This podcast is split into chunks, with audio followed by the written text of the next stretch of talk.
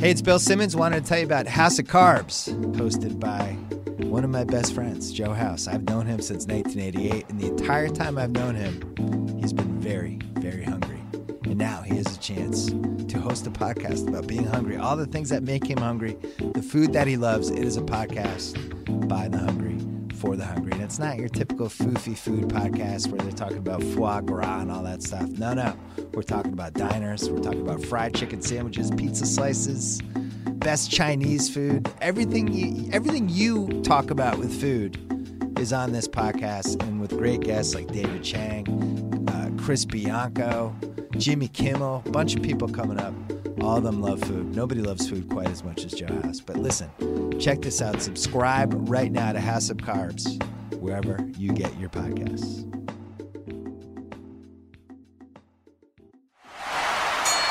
What's up, guys? It's your girl, WWE superstar, the legit boss, Sasha Banks. Hey, this is WWE superstar Braun Strowman. My name's Kevin Owens. I'm uh, Shinsuke Nakamura. I'm AJ Styles, the phenomenal one, if you will, and you're listening to The Masked Man Show. And you are listening to The Masked Man Show. And you're listening to The Masked Man Show.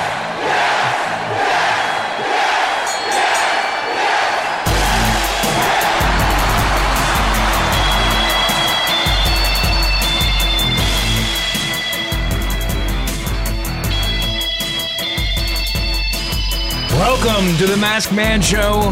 I'm David Shoemaker. I'm here with Dave Schilling. Hello. We are live on video, not Yes. live, and not we're not even sure if we're on video, but we are ma- wearing matching yellow wrestling t-shirts today. because we knew we were going to be sharing this whole podcast with our listeners. We wanted to give them a visual and an audio treat. This so is good my- for them. This is the only shirt that I own that's not gray or black, so I hope everybody's really enjoying this. I'm just really trying to break out of the That's break out of my sh- shell. be a Laker fan, and then you have to wear yellow T-shirts all the time, or I- gold T-shirts. Excuse me. It- Now's the time to jump on the Lakers bandwagon, man. They are they are every basketball hipster's favorite team. That's right, baby. Um, speaking of uh, every hipster's favorite thing, Braun Strowman. exactly where I was going to Yes. go. Uh, wrestling hipsters really need to be a thing. I mean, I know they are a thing, but we really need to claim that identity.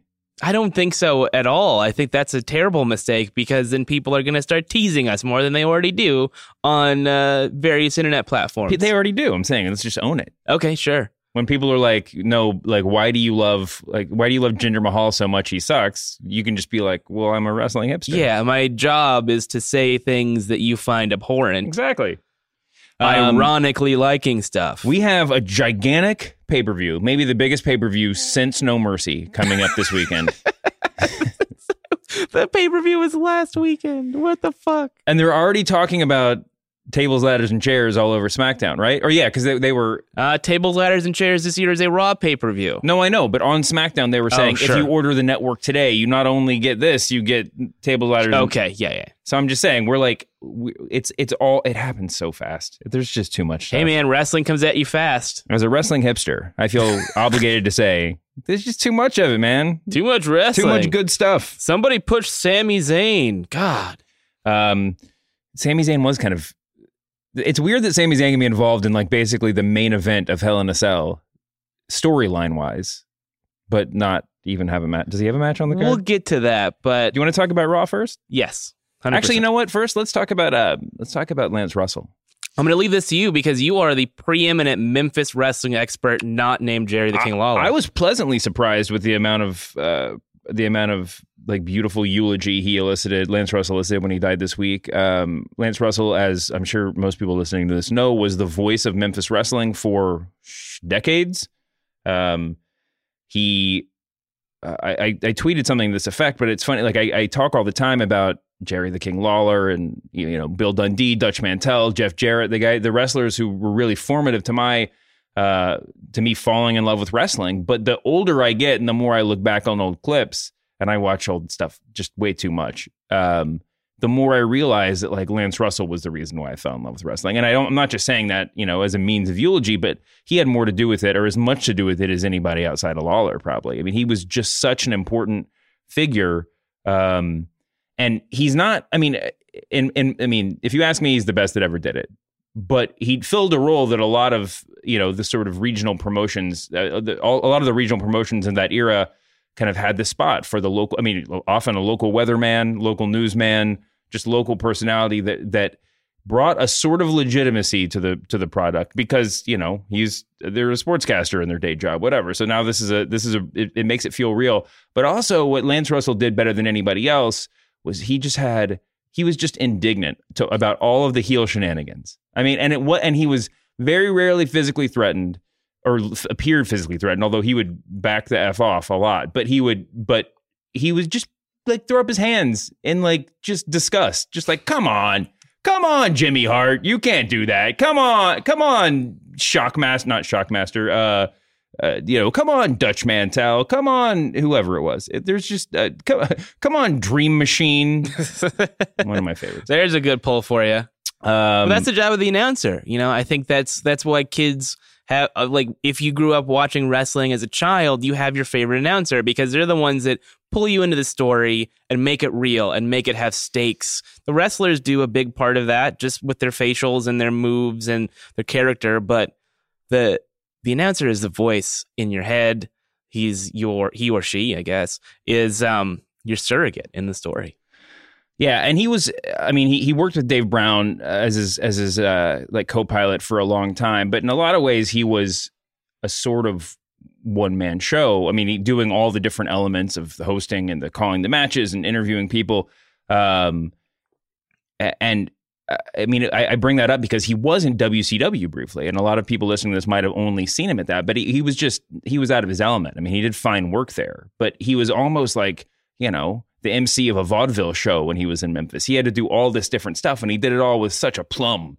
Um, at WCW, it was just impossible to convey how great he was. I actually wrote, but weirdly, I mean, uh, this sounds a little bit dark, but I wrote about him in 2013 briefly when I went down to Memphis to watch Jerry Lawler's um, first, you know, indie match after his heart attack, and I was just like, you know, I, this is it was such a weird thing that he was getting back in the ring that I had to go see it and write about it, and I wrote this long piece back at Grantland called "Life and Death in Sugar Ditch Alley," and it was sort of about facing mortality, and I opened the piece when I walked into the casino where they were having this thing in Tunica, Mississippi, which is basically like Memphis's gambling suburb. Um, I walked in. The first thing I saw was Lance Russell, just like he was kind of shrunken with old age, sitting in a folding chair at a table. Everybody kind of just like gathered around, but at a safe distance to sort of like, holy shit, that's Lance Russell. I can't believe he's still alive. I mean, that's because he was so, he was you know back in the seventies and eighties. I mean, he was he was probably you know every 45 year old looked like they were 80 you know i mean it was just a different different era but um but yeah he was he was just such a legend and he made everything uh i mean he he like i said he helped me fall in love with professional wrestling and uh and i love him and hate him for that so i'm just kidding i mostly love him i almost entirely love him Wrestling fandom is a curse, is what you're saying. no, okay. not at all. That's that's it, it's it's a wonderful blessing. Um, but yeah, man, Lance Russell, go just just Google, just go on the YouTube and look up Lance Russell interviewing anybody, uh, and just it just indulge in it. It's it's a really he has such a perfect voice, um, and he's ju- he was just he was just the best man. He was we've the best. we've lost a lot of the the classic announcers uh, of our childhood. So my question to you is, who's the best? Who's the greatest of all time? I think he was the best bet. better than Gorilla, better than JR, better than Gordon Solie. I'm not saying you're wrong. I'm just trying to give you a chance to sort of like let your thoughts I, marinate. you know, I mean, I just really wish I've said this before, but I wish that WWE would let different voices have. And I mean, I don't know why they don't why they don't book the announce teams like a real professional sport. Just have have have a stable of ten people, all with varying ages, varying styles, varying whatever, and just throw them out there for different nights. Just like I mean, I know that you can find out who's calling every game, especially in football. You know, you know what the Tony Romo game is or whatever. But like, I just I, I don't pay attention to that stuff so much. So when I like turn on a basketball game, I I love it when it's just like, oh, Ian Eagle, you know, and I'm just sort of excited to see him because I hadn't really thought that through ahead of time, you know. well, back in the day with WWF, you would sometimes get, oh, it's a Vince McMahon show, it's a Gorilla Yeah. show. You know, that that kind of variation was fun.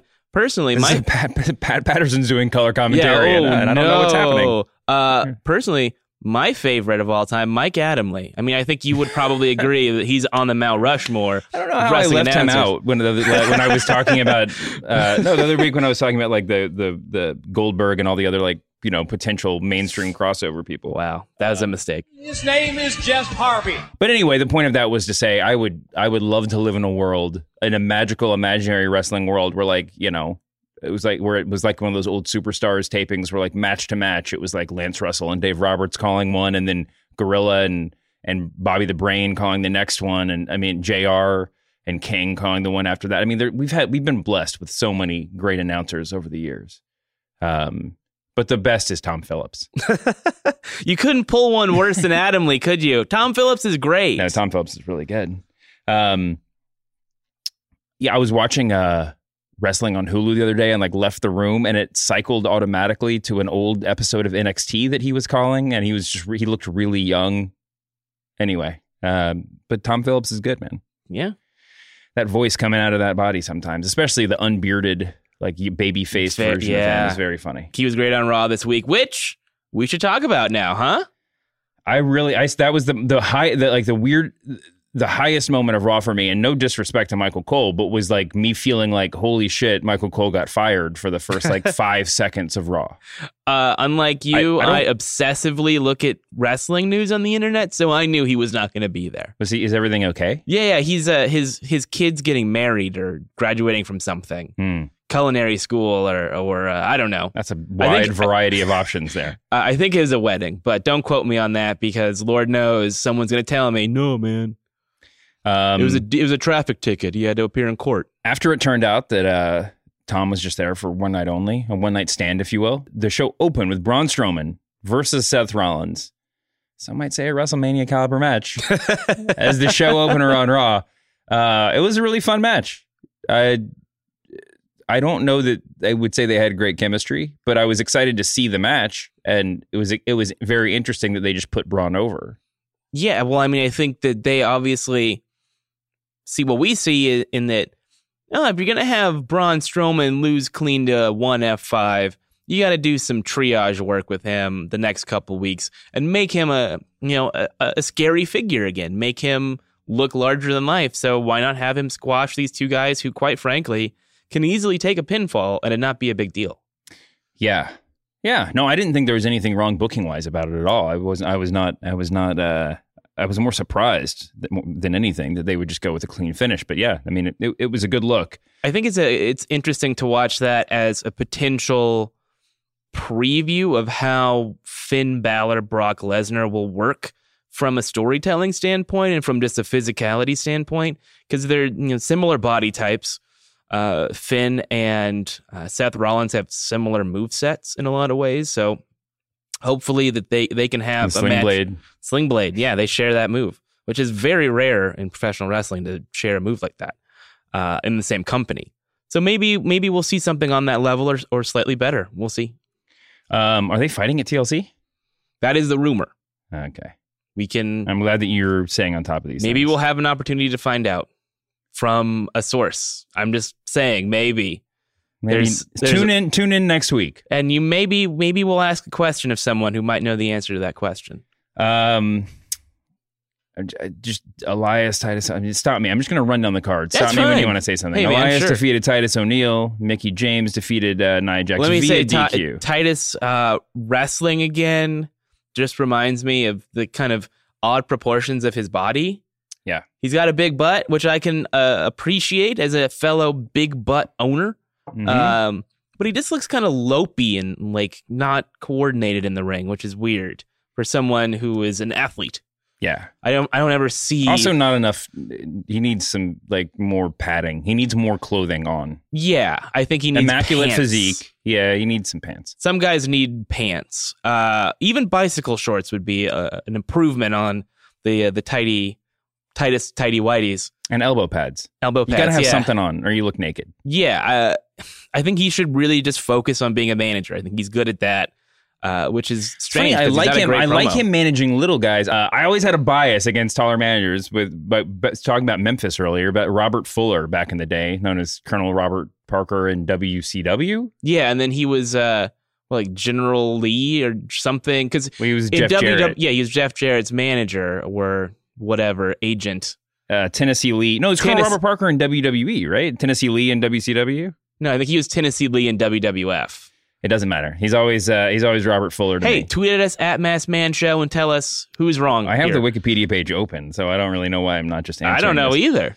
Um, but I always thought he was a terrible. I always not terrible. He was very. He was a very very good manager. But I was always. I, I always had a, a you know a bug up my ass about him because he like towered over everybody that he was managing and made them look you know less significant. Well, yeah, the classic manager is someone like the Grand Wizard or Bobby Heenan who looks uh, Jimmy like Hart. Jimmy Hart, yeah, who looks like a pipsqueak. Yeah. Um, Enzo Amore. but I do like I do I do like Titus. It it make it's less problematic when the dudes you're managing are like cruiserweights. Yeah, yeah, it, it doesn't bother me. I think it's kind of a good look when he comes out with uh, Apollo Crews or you know with Tozawa Can I or whoever. jump to the end? Why wasn't Yeah. Apollo Crews? Why wasn't Apollo Crews the new cruiserweight competition for Enzo? I know that he's like too big a little bit, but come on, who cares? I think they have other plans for him. I do feel like Kalisto was a massive letdown, and everybody on the internet has agreed with me. It was the like, worst. you can't put that in the main event segment and then just be like, "Oh, I got a big surprise for you." you know who the surprise is? This guy who's been jobbing every week to everyone. And- Former United States champion. Yeah. It just doesn't. No. No. Who should they have brought in in that spot? I heard a lot of people say, oh, call up Roderick Strong or something. I don't know if But Roddy Roddy's Strong- not done in NXT yet. That'll be a really interesting transition to the main roster. Gargano? Oh yeah, Gargano would have been. But Gargano has that money fee with Ciampa that he's got yeah, do. and I don't think. I think you sit on all of those guys. I think. I mean, those everyone. A lot of the NXT performers are on the smaller side, but I think you. I think we need to wait to see how this whole cruiserweight thing shakes out a little bit before we decide that like all of these. We're just going to publicly admit that they're all under two hundred pounds. So uh, what you're basically saying is Kalisto was the best option because you can't go sign somebody who might end up being someone that you want to use on the main roster if the cruiserweight thing doesn't work. You use somebody you've already got who's not doing anything. I think the problem is you put it in the main event section of the show. That's what I'm talking about. You. This is. It's a great angle, but it's not. But the angle should have been. You. You save that angle for when you have like Ricochet under contract or something. You know, you like save that angle for when you're like like. I mean, even if you like. I'm trying to think all the like who do, who does TNA still have? Like like sign Eddie Edwards. Hell, I don't even know if he's under 200 pounds, but or under 205. I mean, a lot of those guys are leaving Impact right now. So there's people in the ecosystem that you could sign. I think the problem is we, as the television audience, are perplexed why they're doing these like weak kind of cruiserweight 205 live angles at the end of the show. But when you look at the ratings, the the final segment has a huge drop off no matter what they put there. So I think they're just going to start putting sillier things that don't really fit in the main event slot in the main the main event is now 10 o'clock. Yeah. Yeah. so I can it- stop watching after that. I- I mean, you should. Yeah. If you like good wrestling, I'm kidding. I'm kidding. It's not it's not that bad, but you can see that they're not emphasizing that third hour as much. Yeah, I mean they've been doing it for a long time, and it but and it feels. It, I mean, it feels cool when the you know like last month when the Rollins Ambrose stuff was happening in the quote unquote main event, but they were putting the Lesnar Strowman stuff on at ten o'clock. I mean, it it it feels good when you. It, it's a good way to like hype a secondary thing and make it feel like a big deal. But this was just a weird choice to have this. The like it, this was really like the payoff of this angle. I mean, it's a two week whatever. Wait, wait, two week was it one week ago that Enzo got beat up by everybody, or two weeks ago? Last week he got beat up by everybody. By the way, why did that happen off the air? If you're just going to put it in the storyline, if you're going to like air video of it the next week, It's just for the live crowd. I don't know. no, but it's not. It's for everybody. We all saw video of it this I- week. I don't know. Anyway, um, I I'm willing to book the cruiserweight division, WWE. Um, just give me lots of money. uh, it was probably a terrible idea anyway. Um, Mickie James, Nia Jax. Mickie James is a very good wrestler. Mickie James's gimmick of being an old crone is kind of strange. It's funny. I said last week that the valet was not a big fan, and the valet actually took exception to that. Um, But she- made a really good point. It's good. It's good to watch. I mean, I've you know made this point a million times over the years. It's fun to watch wrestling with someone who's not as in, in as deep as you are because sometimes the thing and, and honestly, sometimes she'll say stuff and I'll just be like dismissive of it, you know, just because I'm a jerk. But That I can attest to. in my head, I'm dismissive, not not openly, always, sometimes. Uh, but sometimes she'll say stuff, and, and then I think about it, and I'm like, oh yeah, it's exactly right. Her point, her problem with Mickie James is, and it's actually the same problem with the Hardy Boys because she, the Valley did watch wrestling growing up, but was out during the Attitude Era, um, just not paying attention, and now she's back, and she's just like, like I understand that these are wrestlers from a bygone era that people care about. I don't know why I should care about them and it's totally true. It's like the the only justification for well, all of the three wrestlers I just mentioned wearing bell bottoms is because they can't. It's to evoke their previous run, Right. right? Like everybody else's ring gear changes on a yearly basis. These guys, th- these guys and gal are still wearing the same clothes that they wore back in the day, the same look, and I I don't know.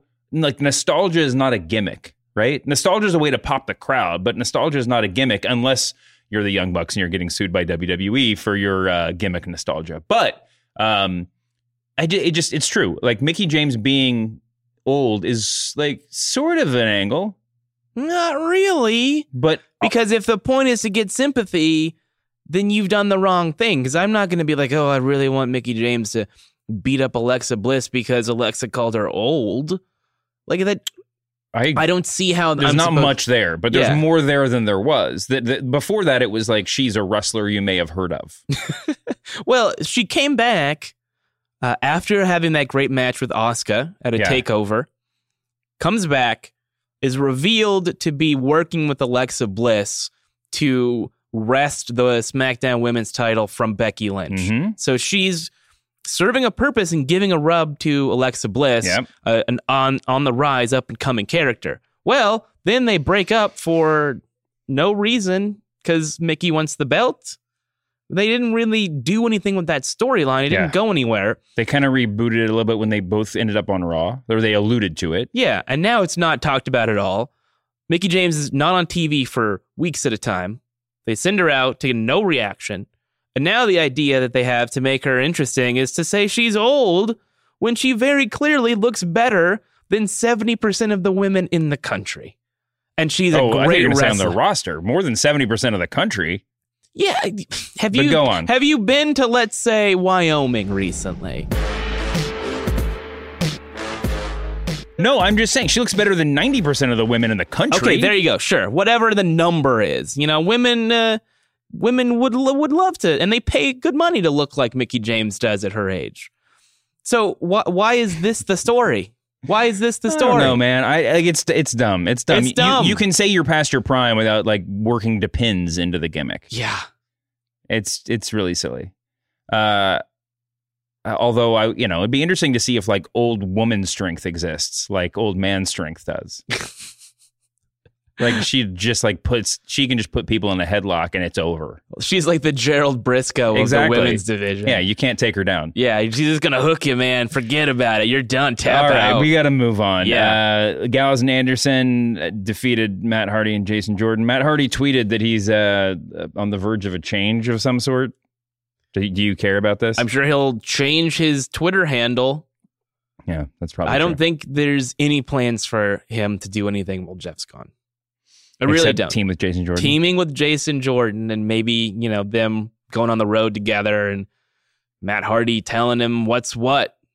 That's it. I don't I don't think there's anything. This is really the tough, just because Hardy and Jordan are both heels. Like their their, be- their best use separate. I mean, Matt Hardy separate from Jeff only works as a heel. Yep. and Jason Jordan is working heel.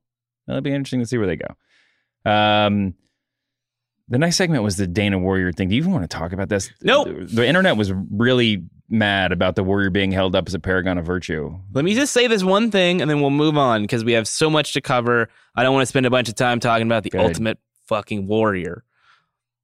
There's a difference, objective difference between the ultimate warrior, the character, and the man who changed his name to warrior to circumvent copyright law. Mm-hmm. The Ultimate Warrior, the creation of Vince McMahon, is a paragon of virtue. I get that. I get using the character Yeah. as a symbol of fighting breast cancer. that doesn't have to include Jim Hellwig saying homophobic or racist things. You know, it's like saying, "Oh, you know, you can't really uh, you know, be into uh, let's say Superman because Henry Cavill has a bunch of open parking tickets he hasn't dealt with." Or he said something maybe you don't agree. Hmm. Whatever it is. Like The Superman Los Angeles DMV may disagree with that, but go ahead. Okay. Okay. It's a it's a bad analogy. It but is. you you understand my point, Yeah, right? people are comparing him to Hulk Hogan, and that the fact is, if Warrior were alive and actively saying homophobic things right now on YouTube on a daily, weekly basis, then this w- award would no longer exist, Right. or it would be tabled just like Hogan's, you know, semi-involvement with WWE is for the moment. He'll be back, You'll be back. um, and but you know what you can't get back is all the time you spend complaining and drawing false parallels on Reddit. Yeah. So let's move on. Okay. Was Bray Wyatt wearing Joker makeup in his promo this week? I'm pretty sure that that was an overlay, like a like a Well, it was a hard cut. Like, it, well, they not a hard cut. It was a fade, but it was just a different moment. Like they, it wasn't just an overlay. I thought they put a graphic over him. oh, maybe that was it. I That, thought like there's they- a spirit inside of him. well, uh, his uh, his ghost sister is alive, Yeah. and Well, so there are two schools of thought here on what he's talking about.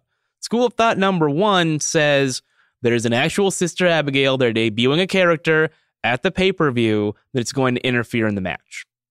That's school of thought number one. School of thought number two uh, comes from uh, Ryan Satin, our friend from Pro Wrestling Sheet, who has reported that what's actually going to happen, and this is, I think, supported by what was on the screen, is that Bray Wyatt is going to come out in the match in face paint and a costume as Sister Abigail. in drag, or is that essentially? I mean, not really, because I don't think. I mean, I don't know. What do you? What do you? How do you respond and deal with that? And what do you call him? Is he Sister Abigail? Do you still call him Bray Wyatt?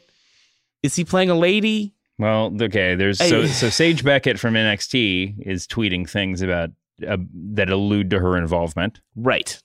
So that throws. I would think Bray Wyatt in drag as like a Bates Motel gimmick could be the greatest thing ever. I think that's what's going to happen. Ryan has been right about a lot when of he, things. When he, when they did that that thing where he like all of a sudden was in. I mean, it remind it was so bad.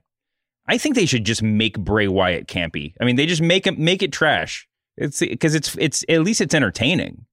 But it remind it, the first thing my mind went to and is when um is back in like 20 years ago when Marlena on Days of Our Lives was possessed by the demon. Do you, does any do you have any idea what this is? Days of Our Lives? Yeah, the the soap opera. No, man. I was watching cartoons when I was a kid. I wa- wasn't watching soap operas. Well, we can run a clip of this, but Marlena Okay. was was uh, was possessed. Are we talking about Marlena? Marlena, like Terri Runnels?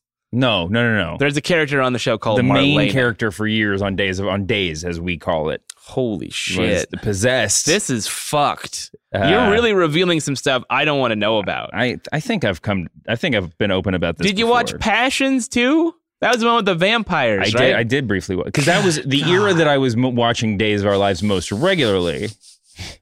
I'm trying to think when it was. It was like it would have been like the summer after freshman year of college or something when I just had jack to do and I was like at home at noon. You weren't watching Sports Center. I'm No, not saying that the, the watching, watching soap operas is like a terrible thing.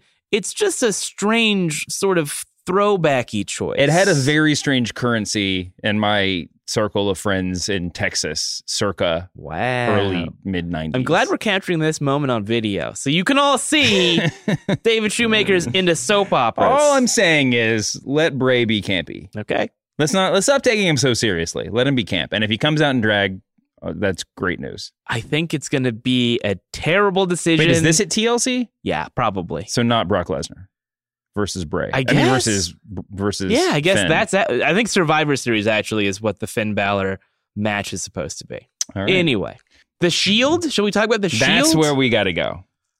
Um, at the end of Raw, after Roman Reigns got beat up by uh, the Miz and the Bar, which, Mm-hmm. by the way, I really hope that we were going to get a little push for the Miztourage out of this, but I guess not. They're gonna get pushed off the stage, literally by Roman Reigns. pushed away, so the Bar could come in and take their place. Yeah, By the way, Cesaro has had every accoutrement in the history of wrestling gimmicks over his not too long run in WWE. Kinesio tape, elbow pads, now A- the mouth a guard. beret. Oh yeah. Uh, but yeah, the mouth guard is the one I actually like. Yeah, that's a good look for him. It makes him look tougher. Get the It's like- kinesio tape the hell out of here. He's like TNA era Kurt Angle with that stuff in his mouth. It's yeah. cool. Yeah, it's really good. Although I don't think I would go with black because that makes it look like you have no teeth.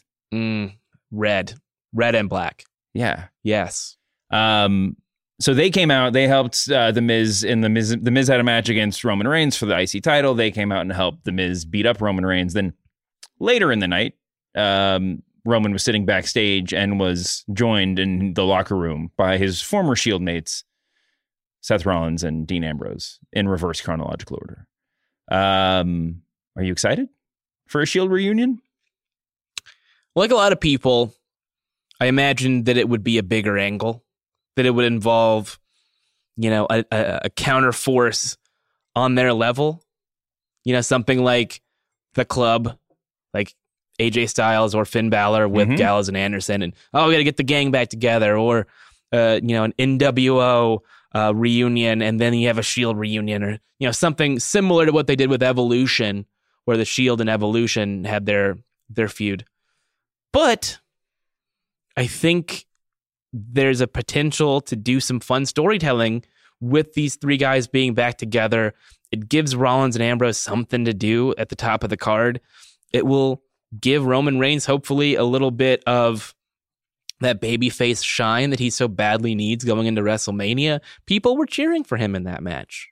People popped for him. Yeah. Well, the Miz is good at being a heel. He is, unless your name is Jason Jordan, in which case you get booed. I agree with you. I think that the, I think I said last week, it's weird that the, I, I, by all means, take all of your best ideas and just like do them, you know, especially when there's nothing else to do of urgency with these characters. It is weird that it feels like, you know, a merch grab, like an old DX reunion or whatever, you know, I mean, it's not, it, it doesn't feel like this is the moment. I'm not sure why there other, why Ambrose and Rollins didn't help Roman when he was getting beat down. Although I guess they have to have a conversation about their friendship first. Well, technically, they were hurt pretty bad uh, from the beatdown, the previous beatdown at the, at the Right. beginning of the show. So they had injuries. Of course, when they do show up at the end to tease the fist thing, the tri fist, they're fine. The Trifist? Yeah, well, that's what I call it the tri fist. All right. The, the Triforce from Zelda, but with fists. Right. Um, yeah, no, I'm excited about it. I think we should just take Survivor Series, throw the old the old premise out the window, and just make it like a tournament of three person teams. what if we made it a lethal lottery with a battle bowl and at the end you get a ring like No. an actual ring on your hand no No. you don't like that Listen, missy hyatt can come out the- we already we have so many good balls out have, of a thing We have so many good trios now. it's true We got uh, we got the Shield. Mhm. We got the Miz Miz and the Miztourage. Uh, we can do the Bullet Club, or sorry, the Club, mm-hmm. the Balor Club, whatever they were doing. It's easy to put these things together, and three man teams are interesting. the hardy boys and jason jordan when when jeff comes back Yeah, you could even like reunite DX. Just get like Shawn and Triple H and X Pac out there. Just have some throwbacks let's too. let's not ever reunite dx again Team WCW could be like Booker T and Buff Bagwell and Goldberg. One of those guys doesn't fit on the team i'll let you guess which one Um, yeah, I, yeah. Buff Bagwell seems to be doing very well for himself these days. Um, Yeah. So anyway, yeah, that's exciting. It's exciting to have him back together. This is a good. This is a cool moment to do it. It's a good angle. As, as good as it can be, knowing that there wasn't a lot of, I guess, foreshadowing or pre-planning this is of listen. this. This is the it is what it is. This is the problem too. When you when you wait too long on your, I mean, it's we're going to see it at you know, Roman Reigns winning the belt at WrestleMania this year, but you wait too long on these like pipe dream booking ideas, and there's just no way to do them right. yeah. You know, I mean, Even that- the triple threat, I I wasn't in love with that match. I don't think that they've done the story of the Shield as well as they could have, but that's what we do. We we fantasy book and we second guess. So- well, Ambrose was on a different show for a while. well, they had it right. They had the triple threat, and then the, the show split happened. You know what I Right. mean? Yeah, no, they they if if that had been their number one booking decision, like booking priority, they could have done it well. But instead, they're thinking we're going to have the Shield triple threat at WrestleMania next year. That falls through for a million reasons. Then they're like, well, let's do it a year from now, and then injury, whatever. It's just impossible to to like just do it. You got to Yeah. do it. If it doesn't work, you can't wait a year for WrestleMania. Anyway, enough about Raw. Let's talk about the uh, pay per view quality WrestleMania worthy matches on Hell in a Cell coming up, huh? But before we make our predictions for Hell in a Cell, let's take a quick break. Hey, it's Bill Simmons. Wanted to make sure you were listening to the Bill Simmons podcast this year. We stepped it up with the guests. I don't even have time to list all of them, but let's just say we have had a who's who of A listers, A minus listers, B plus listers in sports, pop culture, movies, music. I mean, where else can you get Kevin Durant, Steve Ballmer, Jimmy Iovine, and Charlize Theron in the span of six weeks? Nowhere. The answer is nowhere. You can find that literally nowhere other than the Bill Simmons podcast. We are in year 11. It's been an honor to do it. Hope you subscribe. The Bill Simmons podcast. Check it out. Or subscribe wherever you get your podcasts. Let's just go right to the hell, the, the hell, the he- most hellish part of the hell. Yes, let's let's please. Shane McMahon, uh, I they they they the go home show of SmackDown this week ended with um, Shane coming to the ring to call out Kevin Owens. Owens appeared in the crowd. Shane uh, Owens then left. Shane chased him into the the mezzanine, and Owens sne- sneak attacked him, beat him up. Very weakly power bombed him through a merch table that seemed to be made entirely out of t-shirts, and then they ended up. Then he went back to the ring. Shane follows him to the ring. You know, bloodied and battered, and uh, then Owens beats him up some more. Yeah, I mean it is what it is. It's a it's a classic Shane McMahon uh, pay per view go home show sort of deal where they do a bunch of crazy spots to tease the fact that there will be more crazy spots if you uh, subscribe to the WWE network. One thing I really loved about that segment, not on purpose.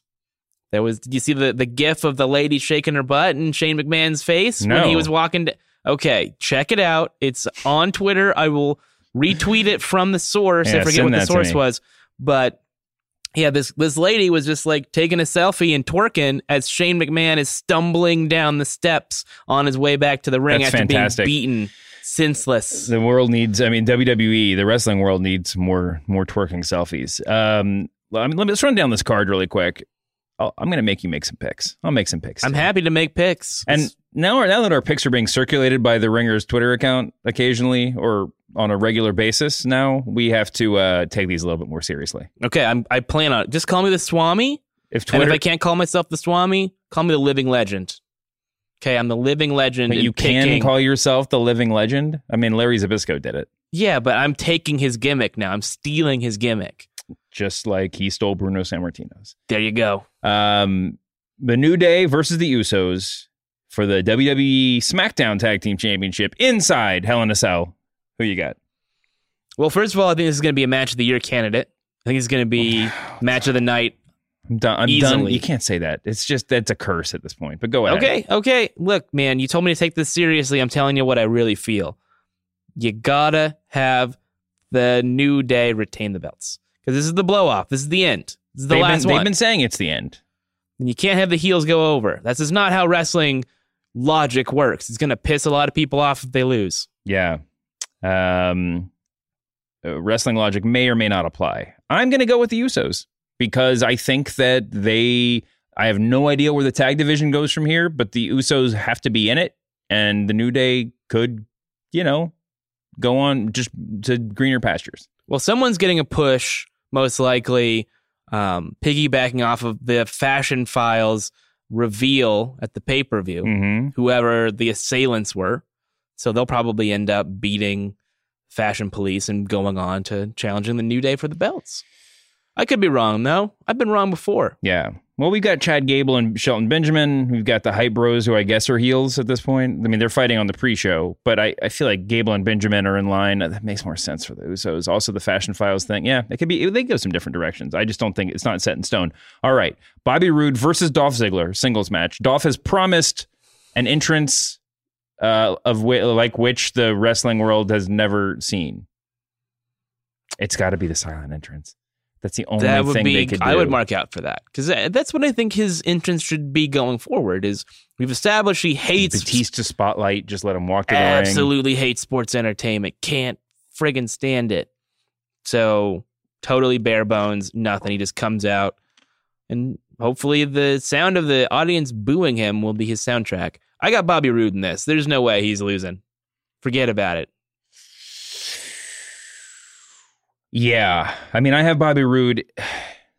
I have Bobby Roode. Yeah, I, I got to go with Roode too. I mean, I, I I hope that I'm wrong. I hope that they I hope that they that this is actually mean something for Dolph Ziggler. But if history has proven anything, it's that it will not mean anything. Nope. AJ Styles versus Baron Corbin for the U.S. Championship. Okay, so Baron Corbin loses to Tye Dillinger. Yes. who is jobber to the stars basically. I love I love Tye Dillinger, but his job is to always lose and keep trying and keep persevering in the same way that someone like a Sami Zayn or Daniel Bryan or whoever in the past has filled that role. That means my man's going over.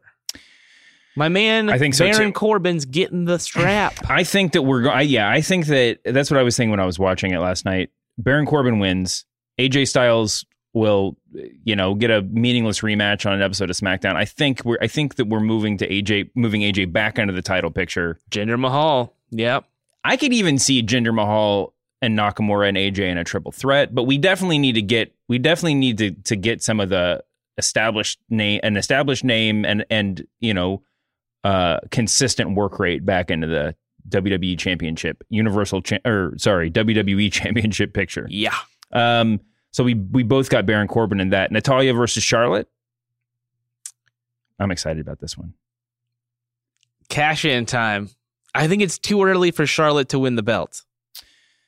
I think I think if they're smart, they'll run this program until WrestleMania. But but um, so I'm going to go with Charlotte just because I think this is going to be a belt. Sw- I, I am I am I foresee a belt swapping, you know, back and forth trade off scenario. Charlotte will be in the title match at WrestleMania. The question is, does she have the belt at WrestleMania or does she win the belt at WrestleMania?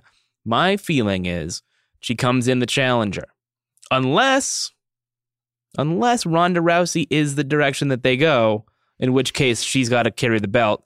But I don't think this is the moment to give her the title because they just brought her back. She's got this great story about her dad, and they've really made her, you know, a baby face that people can get behind. But she's so good at pay per views. That's true. I'm going with Natalya uh, right. winning, but then Carmella cashing in on Natalya. All right, I th- I, I would enjoy Actually, that. I take that back. Oh, Charlotte no. wins, and Carmella cashes on, cashes in on her because I think they're going to probably do a thing where Charlotte wins like 12 or 13, get to 16 Mm. time women's See? champion. There you go. So you're Yeah. with you're on Charlotte now. I'm on Charlotte winning the belt and then Carmella cashing in. Um, we're only disagreeing so far on the tag team match. Is that correct? Yeah. Randy Orton versus Rusev. Forgot this was on the card. So did WWE. Shit, we got to have a match for Randy. Um, No, Rusev's been great. Rusev's been a little bit funny, and I mean, it's I love Rusev. I think he's a great character. I think he has a lot of potential to do, like you said, funny things. This is just not the angle or the feud to continue pushing that narrative. So I think Randy Yeah. Orton wins again. This time in a longer match than 30 seconds. I think for the sake of disagreement, I'm going to go with uh, with Rusev. I thought you were taking this seriously. You're just disagreeing. I don't have I don't really have a strong opinion on this match. No so one does. I'm going to just take the opposite, okay. just for you know potential bragging rights. Um, Jinder Mahal versus Shinsuke Nakamura in a singles match for the WWE Championship, not in the cell. nor should it be. Well, I have heard people say, and I, I forget what podcast it was. It could have been the Cyrus and Lance Storm podcast. Someone said this. Could have been Meltzer. Who cares? It wasn't this podcast, but it you will could just be now. make up a podcast, and I wouldn't know any better. If you're like, I don't, y- yeah, I think it was the, uh, it might have been the Eugene and Hacksaw Jim Duggan podcast. I don't know that, and I would it been was like, Duke the Dumpster Droese Yeah. and Colonel Robert Parker. They have their own podcast. No, so someone mentioned that this is the one match that should be in the cell because the whole story is about the Singh brothers interfering Yep. and how do you keep them out. yep. But it's not in the cell. and I don't think it should be because I don't want to see that match. It would be terrible. Yeah, I guess Jinder Mahal keeps the belt. The India tour is coming up. Unless you do the do a, a, a quick switch here, hot shot it him, onto, to make him the and then have him win the belt back in India. yeah. Well, that's what we were saying a month ago. I feel like, but yeah, I don't know if Nakamura is that guy, but maybe, maybe so. Maybe that's Nakamura coming in with the belt on the India tour and promoting the fact that they're going to have this big rematch that you're not going to be able to see on TV. You got to see it live. Yeah, it's weird. You know, we were talking about this. I don't think I don't remember if it was on the show or, or off the show. But talking about how they book their book, like they present Jinder as a baby face in on the, like the Punjabi broadcast, Yeah. which is a little bit mind boggling because he's not. It'd be one thing if it was like like team can or like the pro Canadian Bret Hart, where he's like he's a jerk, but he's just a guy. He's he's just a guy standing with his friends and saying some stuff. I mean, I guess they were they were doing heels tactics back then too, so maybe it's a, a silly point. But the Singh brothers interfering in all your matches does not work for a babyface. Well, we we're going to see soon how he comports himself in India because we got to already- see Bret Hart go to Canada. it that way. I do think it's. I do think that Nakamura. I do think it's worth noting just because Nakamura and Orton before him are easy to convey as heels if you want to have a, a a broadcast that can work either way um, in different markets. But the Jinder Mahal thing is a part that I don't get because he's not because he's he's like 75% you can understand how they present him as a baby face and then the Singh brothers are out running around like cheating for him. Well, I mean, Maybe Bret- they just edit that out. no, they air them live. I think Bret Hart had plenty of uh, heelish tactics at his disposal when he was a heel in America and a babyface in Canada. Yeah, maybe so. Maybe maybe you just You're want to just get him not remembering correctly. Maybe there's is it- maybe the Punjabi announcers are just doing the Bobby the Brain Heenan thing, where they're just like, "Thank God the Singh brothers are here to right the you know, to to even the odds with all that cheating that Nakamura has been Exactly. doing." Exactly. Um, Shane McMahon versus Kevin Owens, falls count anywhere, Hell in a Cell, which is. I don't know it was necessary to add the falls count anywhere stipulation. It's necessary because the finish is clearly going to take place outside of the cell. but you couldn't wouldn't it add- already happen? Uh, no, No. it has to be in the cell They're they're telegraphing the fact that this the fall will take place outside the ring in a merch table. somewhere. Yeah. And then yeah, the angle on SmackDown was like there's going to be a bunch of gaga nonsense outside of the ring and stuff. Yeah. Yeah, I mean, yes, clearly. This is one of those weird like we we thought of a finish 2 weeks too late and now have to retroactively make like book it into the program. Uh, But shouldn't the falls count anywhere hell in a cell match just be called the hell outside of the cell? Hell is everywhere around Just you. Just hell. You live in hell right now. There's no limit to the hell. Yeah, eh, the hell takes place inside the cell, outside the cell, in the bathroom, at the merch table, in the parking lot, when you go back home, everywhere. It's terrible. Um, although Shane did sentence, in his own words, sentence Kevin Owens to hell in a cell or the cell, if that might have been what he said. But regardless, He sentenced him to hell in the cell. he's messing with his own sentencing at this point. yes. He what do you think the finish is going to be? We're gonna get another elbow drop, probably. There'll be an elbow drop somewhere. Maybe he'll miss, and Owens will finish him off. Maybe Triple H comes back. People have been rumored, or have been throwing around rumors that is Really? that Triple H is going to involve himself in this angle at some point. Huh? Yeah, Are we to get? Are we? Are we shooting for like Triple H versus Shane at WrestleMania? or Triple H versus Owens at WrestleMania, where Triple H comes out to side with the McMahon family.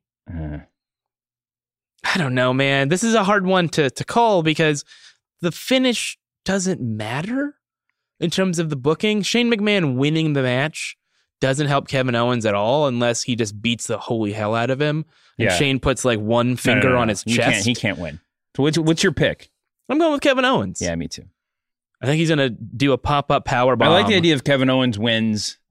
Kevin Owens wins with the help of either Triple H or Sami Zayn. Sami Zayn heel turn. Yeah. I what else are you doing with him? Awful. Don't ever turn Sami Zayn heel. He's the the nicest guy on the planet. Okay, that's the that's the problem though. pop up power bomb from the roof of the cell into the announce table. I I'm trying to figure out the physics of that to make sure that that's safe and that someone no, won't that's die. That's not safe. That's absolutely not safe. okay, maybe not safe, but hey, if it happens, You heard it here first, folks. I could see a pop up power bomb like off of the side of the cage if they could figure out how to do that. They do put the big holes in the chain link sometimes. Uh, I'm it's just- got to be at ringside. You can't have the finish your main event happen backstage like the. they just changed the stipulation. No, If I mean it can't. anywhere. But having it happen outside of the arena, like what are you paying for to go to the show? hey man, WCW did that shit all the time. I know you can't. So hopefully they're not dumb enough to do it again. Anyway, um, I, I'm with I'm with you on Kevin Owens with some sort of help. You're saying chicanery. I'm Let me just get let me get my shit in there. yeah, I think chicanery is correct. Okay. Um, but yeah, it would. It, I think this might be one of the. This might be one of those time pay per views where we know a lot when we we we where we can see the ending of the show during the tag team match. If the cell gets lowered and you're like, isn't that ten feet shorter than it was last time I saw it? Or like. Look at those giant holes they've cut in the side to, uh, to aid in the climbing, or what? I mean, there's it might be it might be one of those. Yeah, you can. It's hard to tell that stuff from the TV, but if you're there, then yeah, you can see when stuff is gimmick like that. Jim, our heel producer, uh, sent me a note earlier with a good question. I think for the for the listeners to chime in on. Tweet at us at at Masked Man Show. There you go. The question of the week is: Where were you when the Undertaker threw mankind off of the cage? Now, for some of you, the answer will be in a crib. some of you might, you know, have have you know been at uh, d- at uh, summer camp. I don't. Was it even the summer? I don't even remember. That was King of the Ring. Yeah. So it was a summer. It was a June pay per view. Uh, if you were like me, it was uh, the answer was probably you know at uh, like a youth group meeting at church because it was a Sunday evening. um, Shoemaker used to have to sneak wrestling behind his dad's back. I really watched very few pay per views growing up. yeah, Not be, I mean, just like it just wasn't a, wasn't a thing in my life. I would watch a lot of them on Coliseum home video Mhm. after the fact, it's expensive. It's an expensive habit.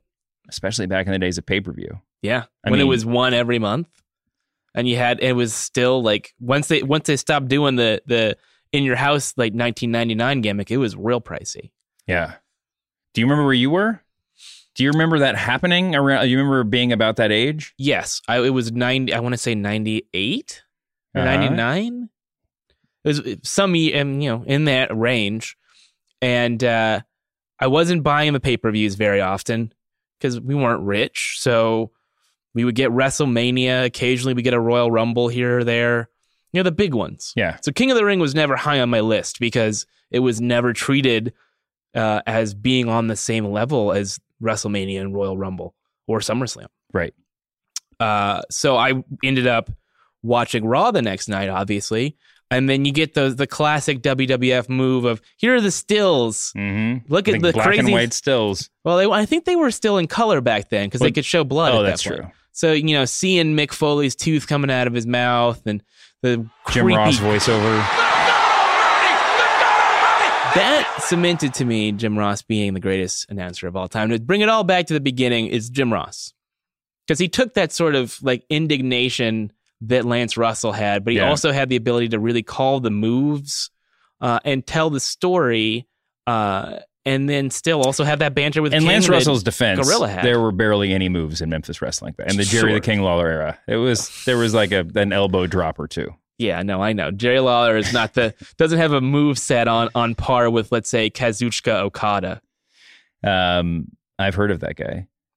According to our heel announcer Jim, whose question I just asked, we got to get out of here. We've hit the. We, yeah, did, you didn't answer. I have no Oh, idea. You were. You were. I, I think I was doing the same. I would think I was at church. I was at home. but I, but I watched. But I watched Raw the same. But someone Yeah. listening to this probably has a better answer. Yeah, tweet at us at Masked Man Show with your answers, uh, and we'll respond. And and maybe if if we have some time next week, if we don't hit the the TV time limit, we don't go Broadway Yeah. again, then we'll talk about it on the show. Maybe a more interesting question for me because to me the the big the, the mankind Undertaker Hell in a Cell the, the the those amazing spots.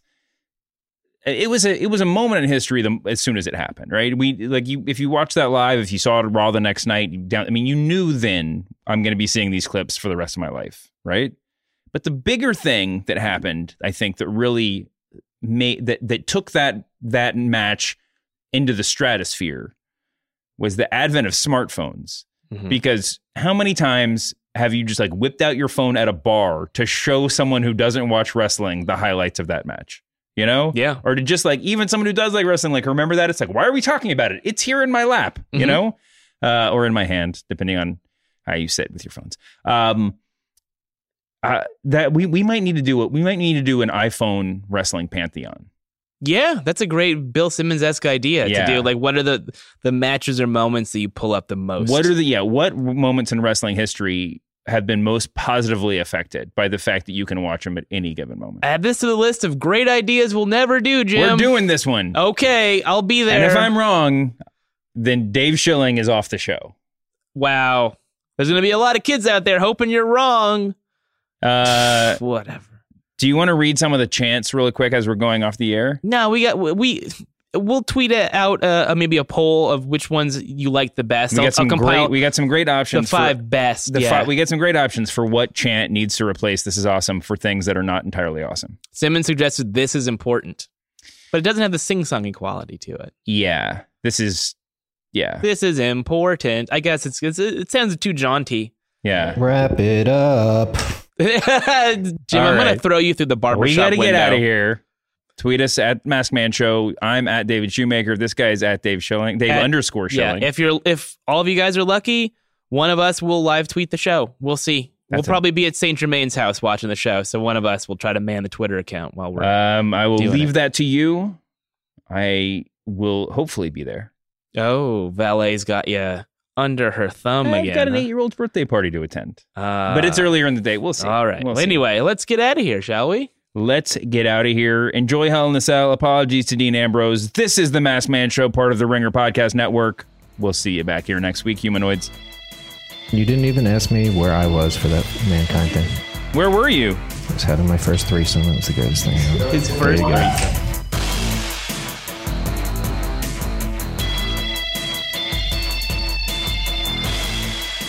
You really are a heel, Jim.